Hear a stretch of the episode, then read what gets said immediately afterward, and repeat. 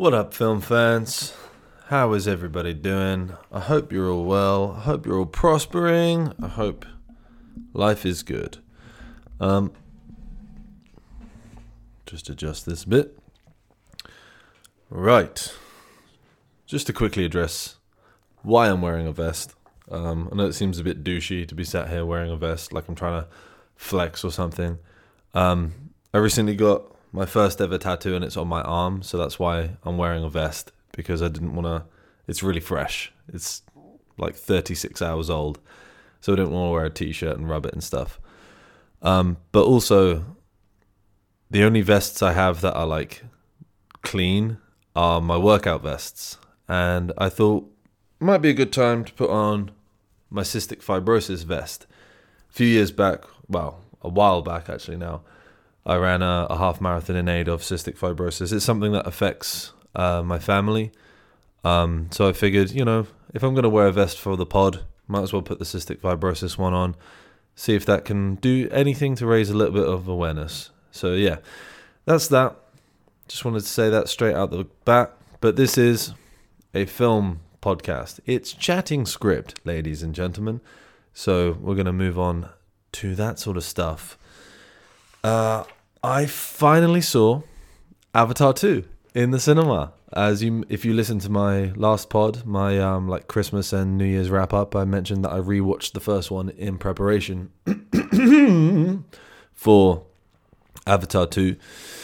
Um, obviously, because it's still in the cinemas, um, I don't have access to the footage and things to do like an analysis like I would normally do with films and you know break down shots and sequences and and all of that. So um, earlier this morning, I made some notes from what I could remember because I saw it about three or four days ago now. Um, so I've tried to remember all the sort of talking points that I wanted to talk about on this. Um, first off, though, I really enjoyed it. Like, yeah, I, I really like the Avatar movies. I know the first one at least got a bit of shit. Um, not a bit of shit, but just some people were like over it, you know, oh, big fancy blockbusters and all that, you know. And I totally get that, you know. Normally I am more inclined to watch, you know, slightly more art housey sort of stuff or maybe stuff that's not considered, you know, huge blockbusters, but I really bloody loved it. Uh, so this podcast is going to be full of spoilers for Avatar 2. So if you haven't seen Avatar 2, Way of the Water, or anything like that yet, um, then you know either stop listening, or if you don't give a shit about spoilers and you're happy for me to spoil it for you, then keep listening, or go watch it. Oh, I would say as well, if you are going to watch it and you haven't seen it yet, definitely watch it in like IMAX 3D. It's the most expensive way to watch it, but oh. Okay, I'll, I'll just let's just get into it, shall we? Their use of of 3D. I think I'm pretty sure I mentioned this on the last podcast, so I'll summarize it quickly. The way that Avatar uses 3D, the first one and the second one, they use it in what I consider the best use of it, and what that is is to it's a tool to immerse you into that world so they use it to really bring things to life and, set you in amongst all because I'm I'm sure by now you've probably at least seen the first Avatar. Um, and where there's so many like insane tropical luminous glow in the dark just crazy looking plants and trees and animals and creatures and aliens and all these these different things uh, what it does is it puts you right in the middle of it. So it, with all the, you know with all the 3D sort of built around you, that that's what it achieves, and that's I think the best way to use it because it's a world building tool, as opposed to a gimmick. You know where like oh this thing popped out of the screen and you know stuff like that kind of like more lazy gimmicky style i think you get what i mean so i won't labor that point too much um, but yeah definitely definitely watch it in in 3D, at least 3D, but you might as well go IMAX because IMAX is the best quality um, like footage you'll see in a cinema. So you may as well just max out because the the quality of their graphics and their special effects and their cameras and their lighting and everything is such that you're you're almost doing it a disservice if you watch it on you know definitely don't pirate it because you're just gonna be like ruining it. Um yeah you know yeah i think you get what i mean. I think you get what i mean. Uh so yeah let's let's get cracking i've tried to make some notes. They're not necessarily in like um order of the film sequence. But the first one is uh, and again spoilers galore so you've been warned plenty. We're getting into it uh, it has a really nice, like, calm opening montage that basically picks off, picks off, picks up straight off from where. That's the sentence I was meant to say. The first one ended, you know, in terms of Jake Sully, as they call him, Jake Sully, and Zoe Saldana's character. Um, shit, can't remember her name. uh, you know where they were at the end of the first Avatar, um, what they've been doing, sort of in the time gap since, and it does a kind of brief. Is it a montage or is it a um? Oh, what's the other word for montage? It's not another word for montage. A vignette. Is it a vignette? That's the word, but I don't know if that's. It's either a montage or a vignette. Basically, a passage of time, sort of showing Jake and uh, what is Zoe Saldana's character? Holy hell! Uh, let's find that quickly. Avatar. Two. Oh, and what I will say as well for those that are thinking about watching it, uh, Neytiri, that's her name. Uh, there isn't a post-credit scene. Okay. When the credits started rolling, I sat there for a bit and I was like, "Let me just Google this." Most people had left at that point, and I pulled out my phone and and Googled it, and um, Vin Diesel's in Avatar? Sorry, I'm just. I've typed in Avatar cast and just to see Zoe Saldana's character's name, and along the list of them is Vin Diesel. Did Groot secretly make an appearance in this? I mean, it would make sense. There's a lot of cool trees and stuff, but eh, I didn't know Vin Diesel was in there. Uh, uh, that might be a mistake. He also doesn't have a character name under him. It just says Vin Diesel with no character name. I'm Groot. What was I talking about? Yeah, there isn't a post credit. I googled to see whether there was a post credit scene, and apparently there isn't. So I just left. Um, so there might be, but Google says there isn't. So don't waste your time. It's not a Marvel movie. There's not going to be an Easter egg and a setup for the sequel or whatever. Um, so yeah, it has a nice opening montage, uh, going through like seeing their family grow. You know, they have their firstborn child, and then their second, third, fourth. I think they have four by the end of it, and then they adopt um, Sigourney Weaver's child. And if you remember Sigourney Weaver in the first film, her human body dies, um, and they try, and while she's dying, they try and transfer her life into her avatar via one of the sacred trees of Eywa. Eywa being the sort of like essentially god or spirit uh, entity of the world of Pandora. You know, um, to put it in other terms, it would be like the Force in Star Wars, or something along those kind of lines. Um, is is that entity, uh, and then that ends up the they they test it with Sigourney Weaver's character. It doesn't quite work. Her body dies. She doesn't really come to life in the Avatar form.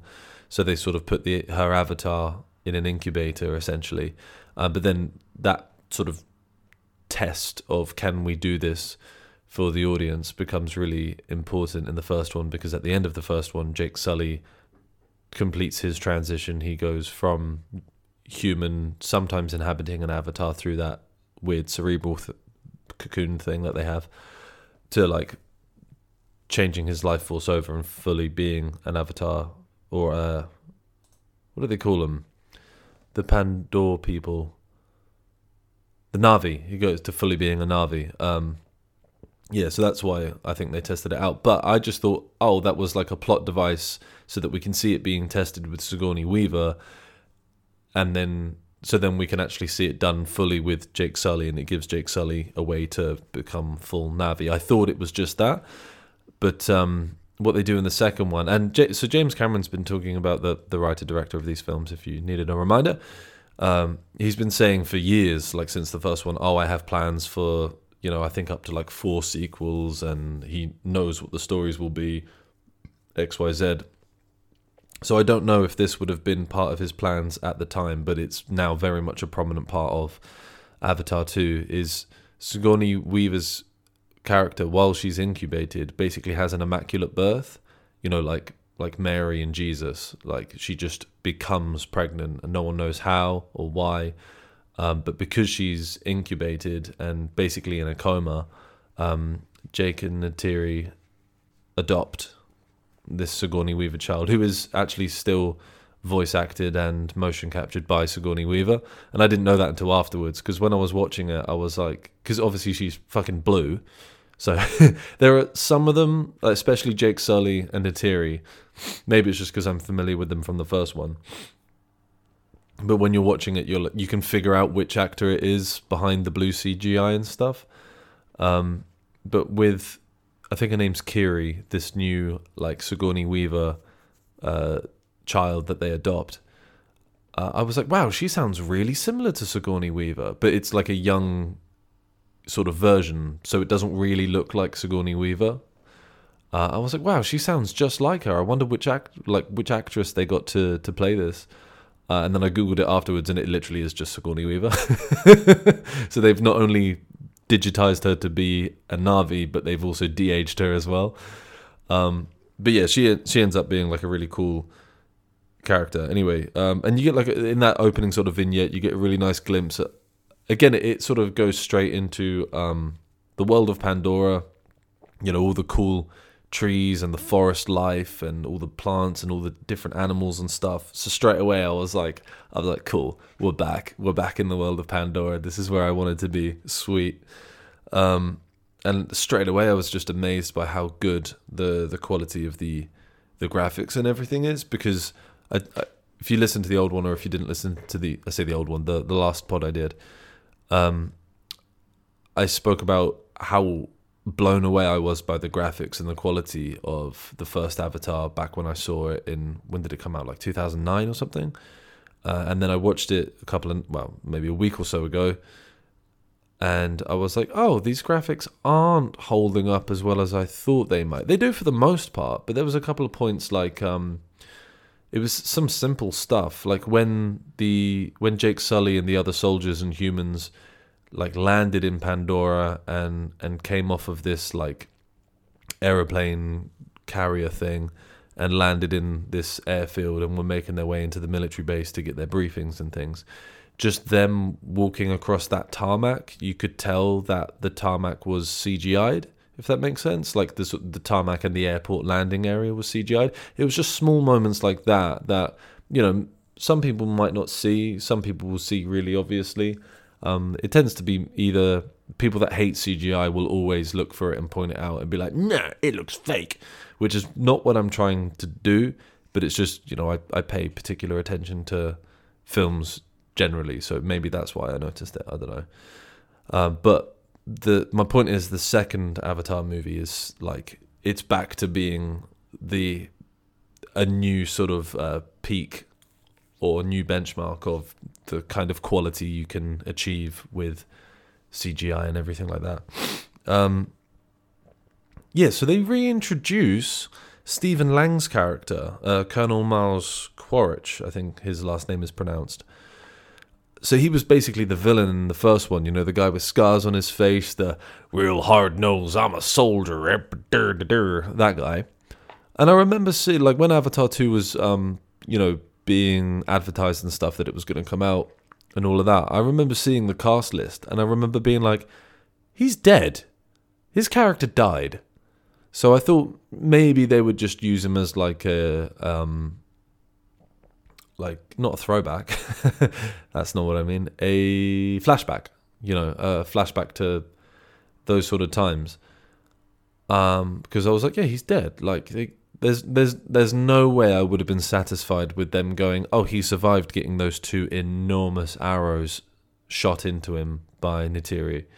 Is that how you say her name? Zoe Saldana's character. Neytiri, yeah. Um, there's no way he would have survived, and I would have been, I would have called James Cameron lazy for that, and I would have been like, that's just poor. Like, there's no way you can expect us to believe that he survived those because not only does he get shot by two arrows, they're two Natari arrows. Sorry, they're two Na'vi arrows, and Na'vi, as we know, are like twelve foot tall. So what's a bow and arrow to them is enormous to a human, right? So he gets shot by two of her arrows at the end of the first one, and they're like fucking four foot long. So there's no way he would have survived that. But what they do instead, as you probably know if you've seen the film, is not only was this a cool concept, but they they set out a sort of like a set of rules for it. So what they did is they get him to have basically given his DNA and his memories up to you know the point of extracting those memories um and use his DNA to grow an avatar slash clone of him so the if you if you don't know or you don't remember with the with the avatars, so you have the people and then they go into this cerebral thing and that connects them to their avatar, but they can only connect to an avatar that shares their DNA. Um, so hence why the those avatars will have four fingers and, and a thumb, whereas the other avatars have I think it's it's sort of like three fingers like that and a thumb. The the natural Na'vi will have that. Um, so what they do is they use his DNA to produce an avatar for him and clone him, and then they shove all his his memories and his you know training and everything into that avatar, so that in the event of his death, they can just activate that, and they've basically got someone who will be as good as he was up until the point that they did that. So he can't remember things like how he died because when he gave his memories to that avatar, he hadn't died yet. Make sense, right? The film explains it better, and you probably already know this. And if you've seen Avatar 2, you're like, yes, we watched the film. Carry on. But my point is, they so they set out a, a sort of set of like laws as to what that means. You know, ergo, like he can't remember his death, um, and then he ends up having a, a son, um, which was definitely not thought about when they made the first one because I remember being like, he didn't fuck anybody on Pandora. but apparently he did. He fucked someone on Pandora. They got pregnant. Um, and then the kid gets left behind when when all the when the Na'vi kick all the they call them sky people, but it's the Earthlings and the humans. They kick them all off uh, Pandora, send them back to Earth. Apart from a couple of scientists like that. Um, oh, what's that guy's name? He was in. I think he was in Dodgeball, and the other guy with the curly hair. Uh, a few a few nice people like that get to stay because they know they're you know not murderers or anything. Um, but this this kid that he has, they say they justify the kid staying behind by saying babies can't make a trip through a cryo chamber. So I'm like, oh, okay, well I'll buy that. I'm pretty sure cryo chambers not a thing yet in our real world. So make up any sci-fi laws you want for it, and who am I to argue with that? You know. Um, so they justify him staying behind like that, but then it it, that becomes a really cool dynamic because that kid grows up feral with Na'vi and like acts like them, like does all the like that shows his fangs and and like hisses like and all that sort of shit. Um, so that's really cool. So obviously his family and his allegiance is to Jake Sully and the Na'vi and and everybody like that. Uh, so when you have like his his father figure coming back in this clone form, even though he is in like Na'vi form. He's not in human mode. He's in he's blue and he's nine foot tall or twelve foot tall, however tall they are. Um, you would think, and and the kid's like, oh, that's that's basically my dad. But then the colonel says to him at some point, he was like, technically, you're not my son. Like technically, we're nothing to each other. Like your dad is dead. I am just his DNA elsewhere kind of thing. But then you know they grow on it and they build it more than that. But the point is they set out the law to say like yeah technically we are not related, and technically I'm not that guy, and I don't know how he died because you know so it just it was cool that they I like it when sci-fi sets out a rule. You know, like Looper. If you've seen Looper, you know they they set out what can be done within that world and what the limitations of that world are. I think that's always really important to do with sci-fi, or um, even if you're doing some sort of fantasy where there's magic and stuff. It's really important to set out what the limits are within that scope. So that that's my point. That's my long, like fucking five ten minute way of saying I appreciate that with these Avatar movies they set out what can and what can't be done. Um. Anyway, I have made some notes and I am going to keep looking down to refer to them. So, yeah. Oh, I really like the. So they've got they basically they they have to leave one of they have to leave the forest tribe because uh, Stephen Lang's character Colonel Miles is like hunting them down. Actually, this is what I'll talk about first. Actually, so that rivalry. So the whole kind of like um, Colonel Miles's whole like aim for the film is to get revenge on Jake Sully and um, Neytiri for killing him. Um, like that's his whole thing. Whereas there's an overall aim of the humans in the film to conquer Pandora because Earth is dying. They want to conquer Pandora. Um, and you see things as the film goes on, like when the ships land, they set that their um, what do you call them? The thrusters on the ship. The thrusters like burn all the forest to smithereens for miles and miles, and kill all the animals and destroy all the foliage in the trees. And it's really heartbreaking. And you're like me. I'm as I've said on other podcasts. Like I'm a vegan. I'm a bit spiritual. Um, like I care a lot for animals and nature and everything. And I, you know. I'm not, I'm not a perfect human by any means, but I try and like reduce my carbon footprint and recycle and you know all all those things. Right. That's not the point of the pod, so I'm not going to get too much into that. So when I see images like that, it you know I'm one of those people that it gets me in the feels. So I'm automatically on the side of the Na'vi and the people of Pandora to be like hey, fuck these people. But then you see later on in the film, like when they establish a few military bases, it's just like this tarmac concrete landscape where they've just destroyed all the foliage and just set up this like cold, harsh brick and steel. And it's like, then when you see how the Na'vi live, like in the trees and with all the foliage, and you're like, oh, that just looks so much nicer. So the film does a really good uh, point of like sort of establishing like the destroyers and then the sort of peaceful side. And if you're like me, you're naturally then more inclined to be on the like hero side as opposed to the sort of villainous side. Um, but that's like the that's the overarching aim of the humans and, and the human military is to conquer, destroy, take over. Whereas the inclusion of uh, Colonel Miles I think then is really important and really powerful because sometimes with these large blockbuster huge scale films it's almost it's almost easy to not care. Like when when something is on a it's like when someone says to you can you imagine a hundred pound or or something like that? You're like yeah i can imagine a hundred pound. That's like a tangible thing. But when someone says can you imagine having like 10 million pound? It the number is almost too big for you to comprehend it in a tangible kind of way. You know, if someone's like, "I'll oh, think of a, a billion of of this thing," you know, imagine having like a billion chopsticks. You can't quantify that in your head.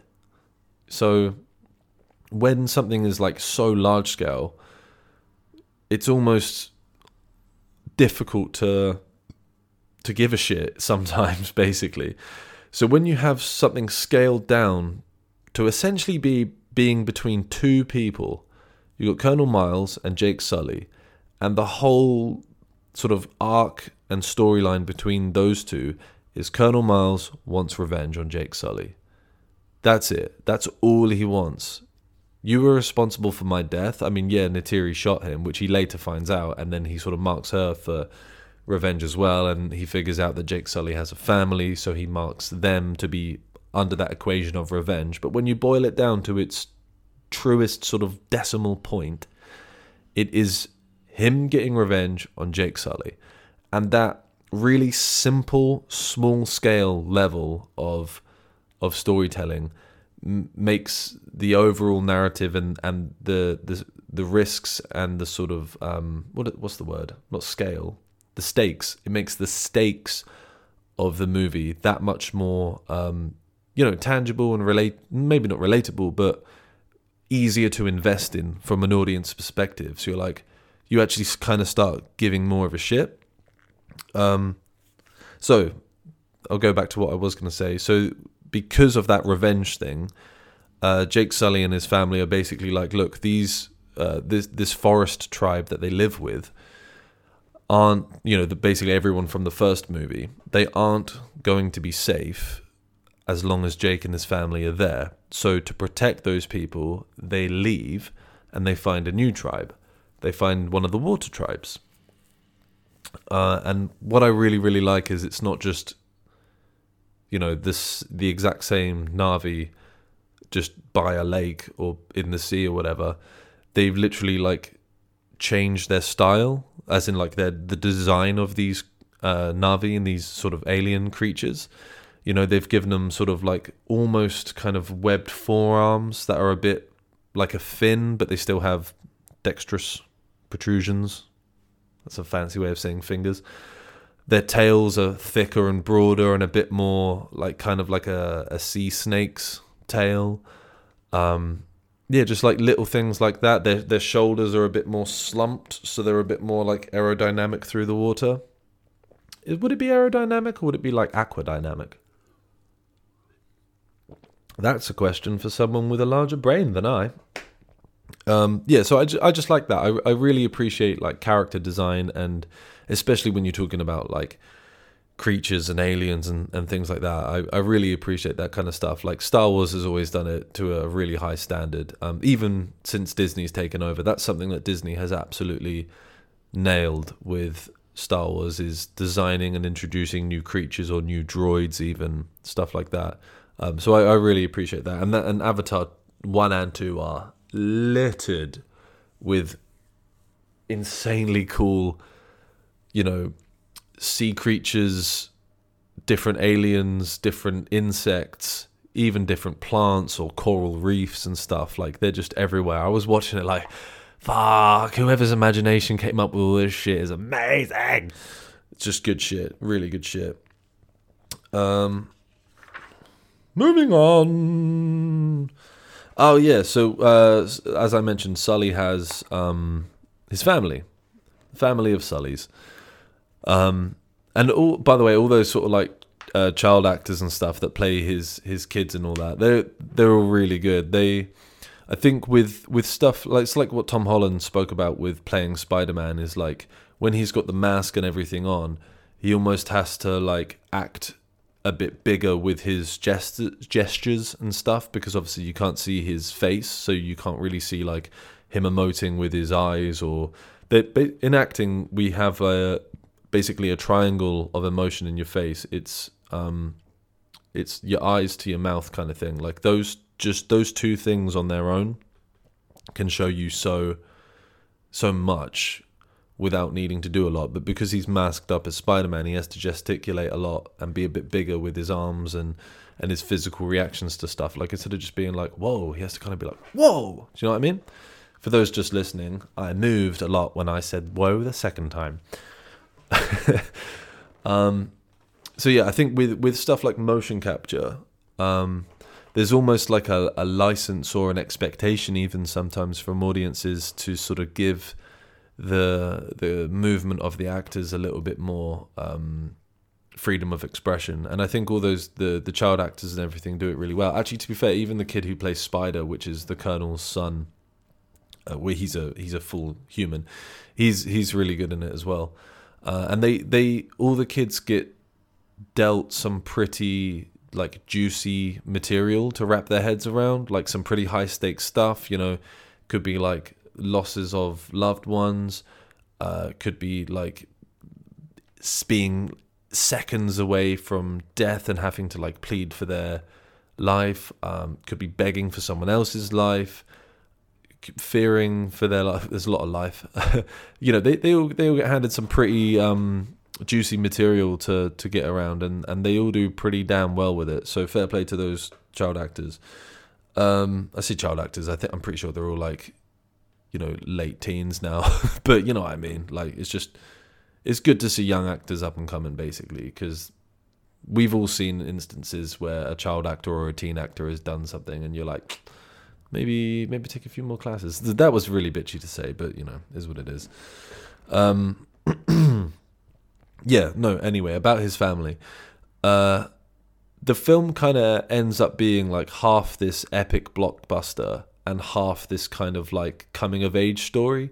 You know, like not quite like the Goonies in the sense that they're on an adventure or like ET or whatever, but you know those kind of like those young adult movies where you have like a group of kids coming together and like sometimes they're squabbling and then they realize they have more similarities than differences and they work together and you know they learn a lot about themselves like they're they learn to take control of their courage and stop being afraid and they learn to do the right thing and xyz it's just i you know i feel like every kid grows up watching films of that ilk so i'm i'm very happy to you know see a good coming of age story every now and then. And then when it's blended in with a you know an epic sci-fi blockbuster like avatar it's just it's a really nice combination of things you know? Um ah yeah yeah yeah so you know I, I mentioned in the last pod um well one of the things i really love about avatar is the that Eywa entity i was talking about did i talk about that already on this one um yeah, yeah, I did. So Sigourney Weaver via Eywa, the the entity becomes uh, the well tries to transfer into the Avatar, same as Jake Sully.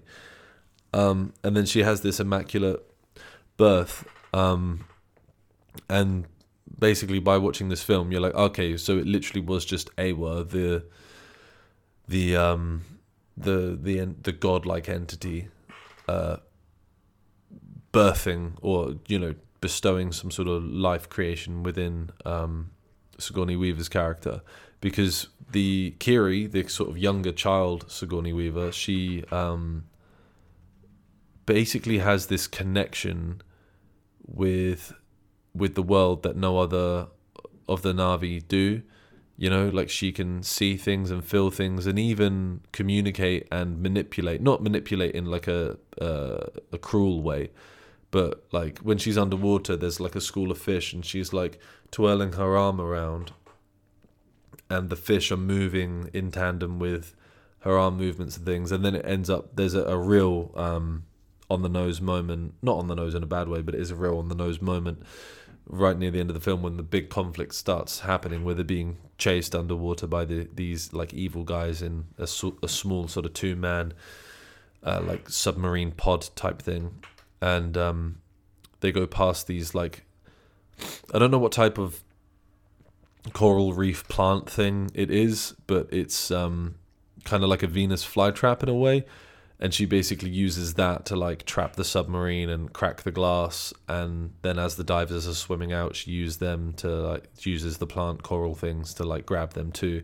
And everyone watching is like, how the hell did she do? Because it's literally like someone using the force to manipulate it it's really cool. I really like that inclusion. Um, you know, because it's really spiritual. You know, so it sort of shows a a nice connection between like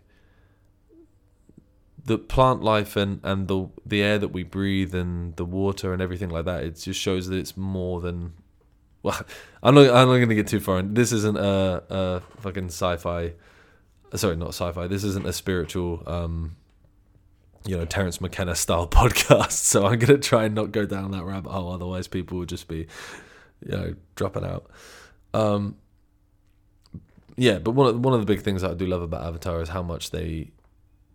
It, it, it very much adopts that kind of Native American or indigenous folk attitude to caring for the world that we live in, um, and that's something I've always been more like. Um, inclined towards than a lot of like Western living and stuff. Like, don't get me wrong, Western living's great in in many respects, like my TV or being able to do a podcast with this microphone and and X Y Z.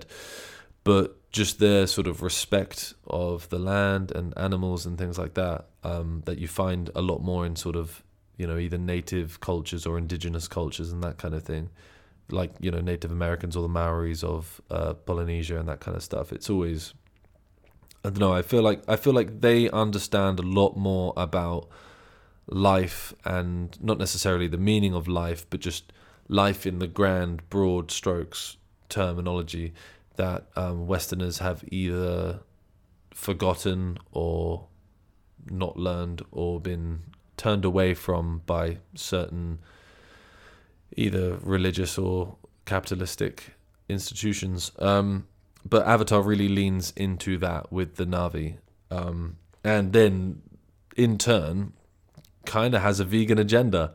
Like, okay, so there's there's these characters, there's there's these mythical beings in they're not even mythical. There's these ridiculously cool beings in Avatar Two called the Tulkun, which are essentially like whales. They're just these cool ass Pandora style whales. Um, and they have a really deep, meaningful connection with uh, the water tribes of the Na'vi, right? They call them their spirit brothers and sisters. So the kind of idea is like you form a connection with one of them, and then that's your homie for life, right? Not in a weird sexual way. That's just your homie, you know. Uh, and then there's this group of um, humans that hunt them down and harvest them for the the tiniest part of them. It's like this weird kind of um, membrane or sap or something that they get, uh, which they say stops the human aging process, so is in turn ridiculously valuable to humans. Um, however, it is literally like 0.5 percent, if that, of the animal in in and of itself. And uh, Spider, his character, even because he he basically gets captured by the colonel and, and ends up sort of having to stick with them for most of the film. So um, he doesn't join their side, but he's with them, and he sees the harvesting of one of them, uh, one of these whales. You know, they they they like track it down in this really like it's a really heartbreaking scene. Um, and this is something James Cameron does really well. Like when there's a scene where one of the kids is being chased by this like shark character, it's really intense. Uh, the sorry, the shark creature, not character. It's this big, huge, like megalodon style shark trying to get him, and he gets saved by one of the Tulkun, and then he forms a bond with the Tulkun. Um, but yeah, like that scene's really intense and dramatic. And then when he does a scene like the the the whaler people hunting the Tulkun it's really like heartbreaking and difficult to watch and dramatic and that kind of thing so james cameron's really good at knowing what style each individual scene is it's almost like he's been doing this for like 30 40 years and and is at the top of his game in his craft who would have thunk it eh um but no he, it's it's really good and it's quite difficult to watch um but then when they kill it and they harvest it, Spider's like, hang on, is that all you're taking from this animal? You're not going to use the whole animal. And that's really in keeping with um, what I at least think I know about uh, Native American culture in the sense that, like, if they would kill uh, a buffalo, they wouldn't just like take meat to eat, they would also skin it and use the skin pelts for blankets or um, uh, I don't want to call them teepees, but their their huts and things, they would use it as the material for their huts. They would melt down the hooves to make glue.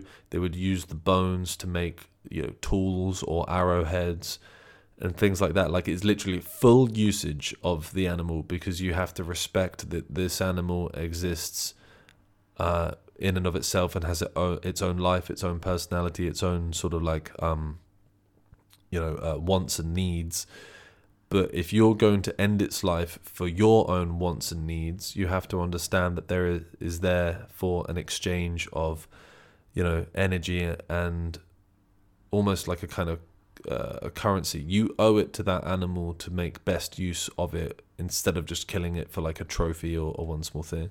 Uh, maybe I didn't word that very well, but hopefully you understand what I mean. Um, and I feel like Avatar leans really heavily into that kind of uh, mindset. Um, and dude, I okay, this is big. This is not a big spoiler, but it's a spoiler. But I've already said there's going to be spoilers throughout.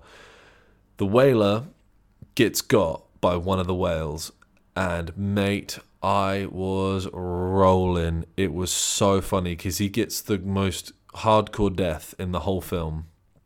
And people next to me and around me were laughing as well. So I'm not just sat there like some kind of psychopath, like, ah, death. But it was funny because uh, straight away I was like, fuck these people. I hate these characters. These are awful people. Whalers. Ugh, fuck these people. And then he gets got hard. And I was like, it was really, really satisfying. So I'm glad that they put that in there. Um, ah, who doesn't love a good epic set piece battle, right?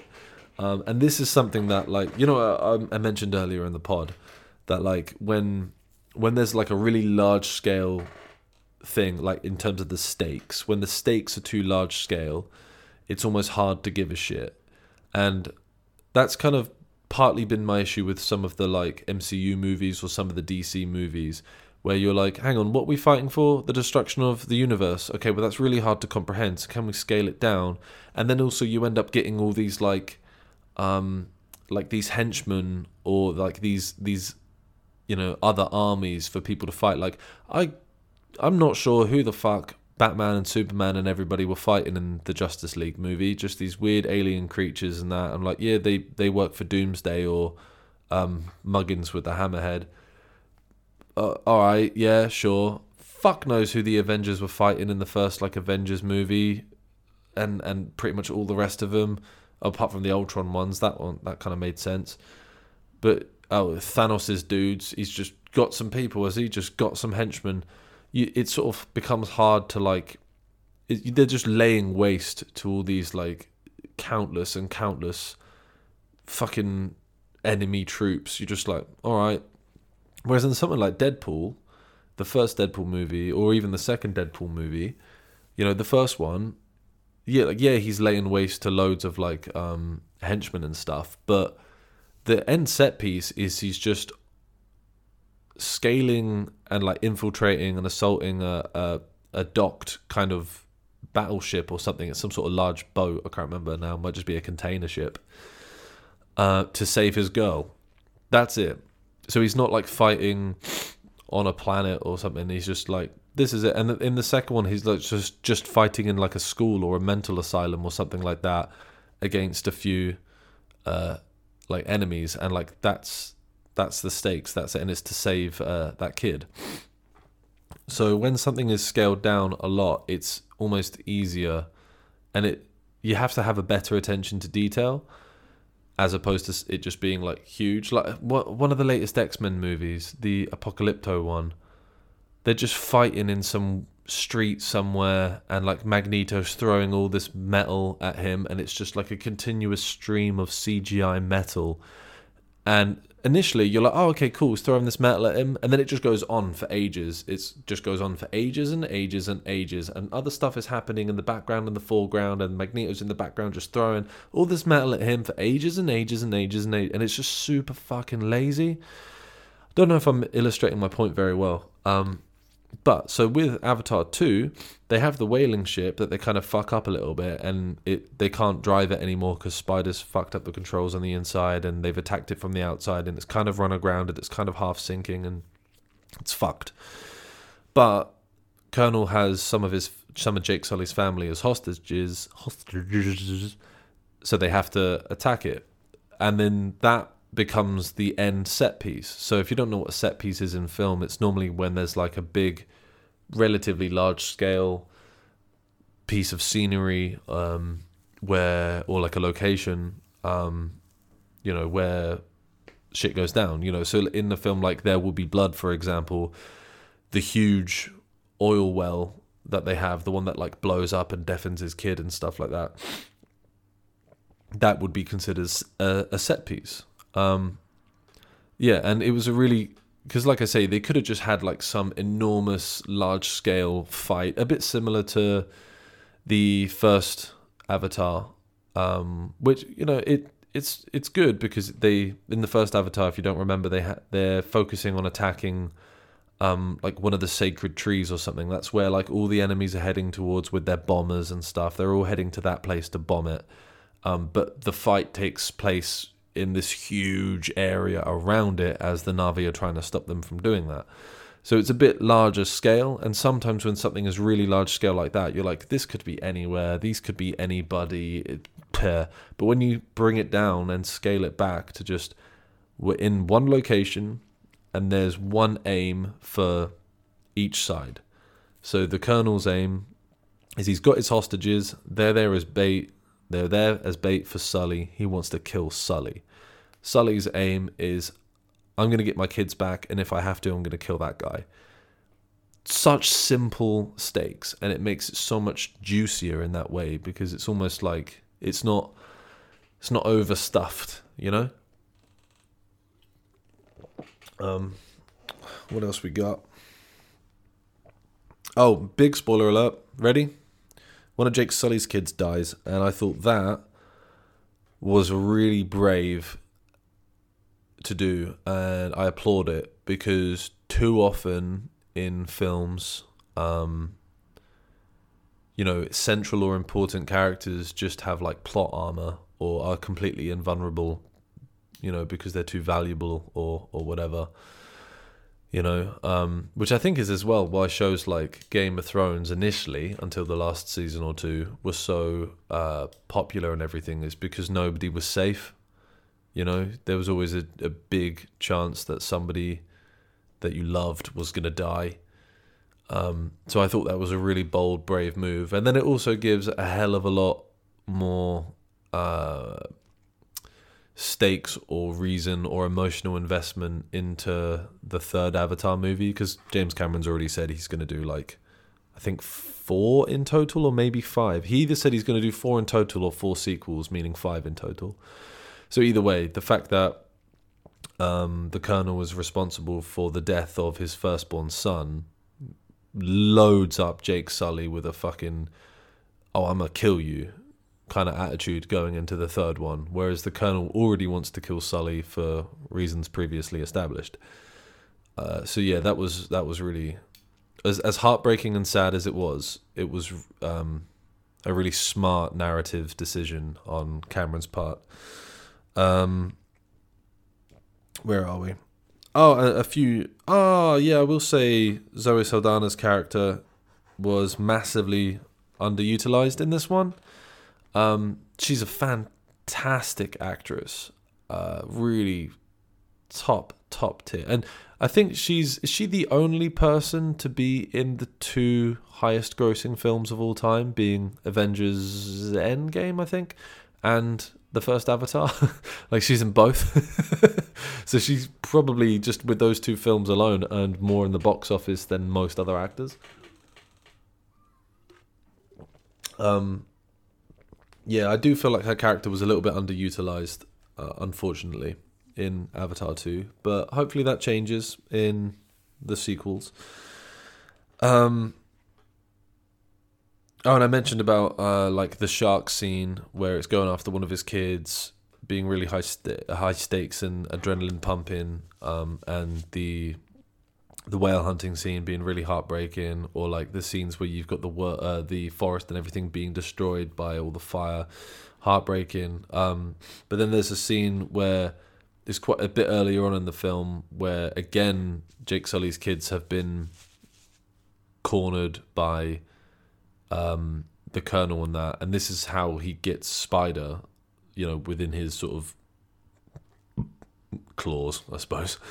Uh, yeah, they have like a sort of a hunting scene, I call it, where I don't know if I call it a hunting scene actually, uh, but you've got Jake Sully and um, Neytiri sort of stalking them within the trees and like shooting them with bows and arrows out of nowhere and you know it's it's really it's a really really cool scene. I really like that. But my, again that's just to feed back to my point that like um, cameron is really good at being like this is an action scene this is a heartfelt scene this is a coming of age you know um, the kids are having fun type scene like he's he's really good at, at you know, hammering and absolutely nailing what the um, the theme of that particular scene is. So, fair play to him. He gets a gold star.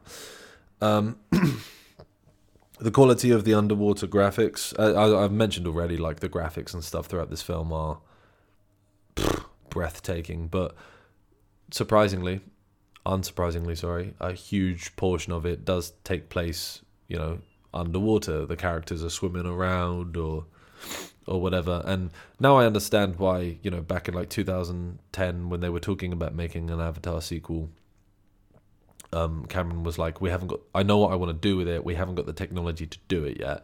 And at the time, I remember being like, well, "Bullshit! We just saw it. Like you did it with Avatar One. Why can't you do it with Avatar Two? Your technology to make this world is there." Whereas if he'd always had in his head he wanted to do like the water sequel and have like half of the film be these underwater scenes, then um, yeah, then it, it makes sense as well. Because I remember even um, Aquaman I think the first one with Jason Momoa, he, they I think they were pioneering some kind of like underwater technology, you know, where you have the actors underwater, or if they're CGI'd underwater, you can like get their hair to flow as if it is underwater, and all these kind of. It, I remember it being like a really big tech, technological leap, and uh, James Cameron is one of those directors like George Lucas the Star Wars guy, uh, if you don't know, who will um, just always look for the new technological advancement within film. So, like, if you know, he he may have been waiting for us to get to this sort of point uh, with film technology where these scenes can look as good as they do because they look brilliant. They look so good. It's just, uh, mate, go if you haven't seen it, go see it in in IMAX 3D. It's fucking astounding. Um, Yep. Uh, what's this? Wailing scene, heartbreaking. Yeah, I've spoken about that already. Um, okay, that's pretty much on my notes. Um, that was a lot of all around the houses chitter chatter, but this is called chatting script. Uh, so, what do you expect? Um, I really enjoyed it. Uh, I'll I'll get back to doing some analysis podcasts at some point. Um, oh, actually, something I didn't say as well with um, when you're filming like large scale blockbuster stuff. Something that Cameron uh, it's in other like blockbuster films as well, but something that is really cool is he does these kind of like half zoom rocky things. So like the the shot that stands out to me was when that the whaling ship like sort of comes from behind uh, some other scenery you know, it might be like a mountain cliff edge that goes into the sea or something, and the whaling ship sort of moves around behind it, and the camera so it's it's a huge wide shot, and the camera sort of like half zooms in and then like rocks a little bit as if it's you know being held by like someone as opposed to on a fixed rig or whatever. Um, and that like being a wide shot and then half zooming in but staying still really wide combined with the rockiness of it the rockiness kind of mirrors the fact that that machine whaling boat ship thing that we're looking at is moving. Like the movement of the camera is a mimic of the movement of that thing. So the audience is sub subconsciously made aware that there's you know a degree of movement happening that that kind of thing. I don't feel like i'm wording it well but fuck it.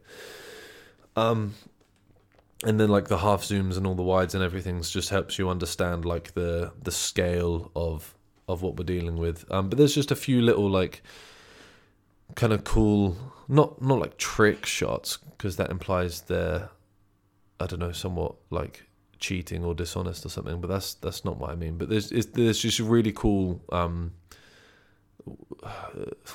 kind of uh, tricks, fine tricks, yeah, why not? That you can use um, with with blockbuster filming. Um, at least I think I've never filmed a blockbuster film. These are just observations. Um, yeah, so that was the pod. Um, hope you liked an hour of me rambling about Avatar. Uh, please do rate, review, subscribe to all the places that your ears and eyes view or listen to this podcast. And follow the social media Twitter and Instagram at Chatting Script. Uh, yeah, give me a follow, like my stuff. Um, yeah, that's it. And oh yeah, just a reminder again, I am wearing this cystic fibrosis t-shirt. If you don't donate to charity and you want to donate to charity, or you want to donate to a new charity, donate to the CF Foundation. Um, it would help them out. Thank you.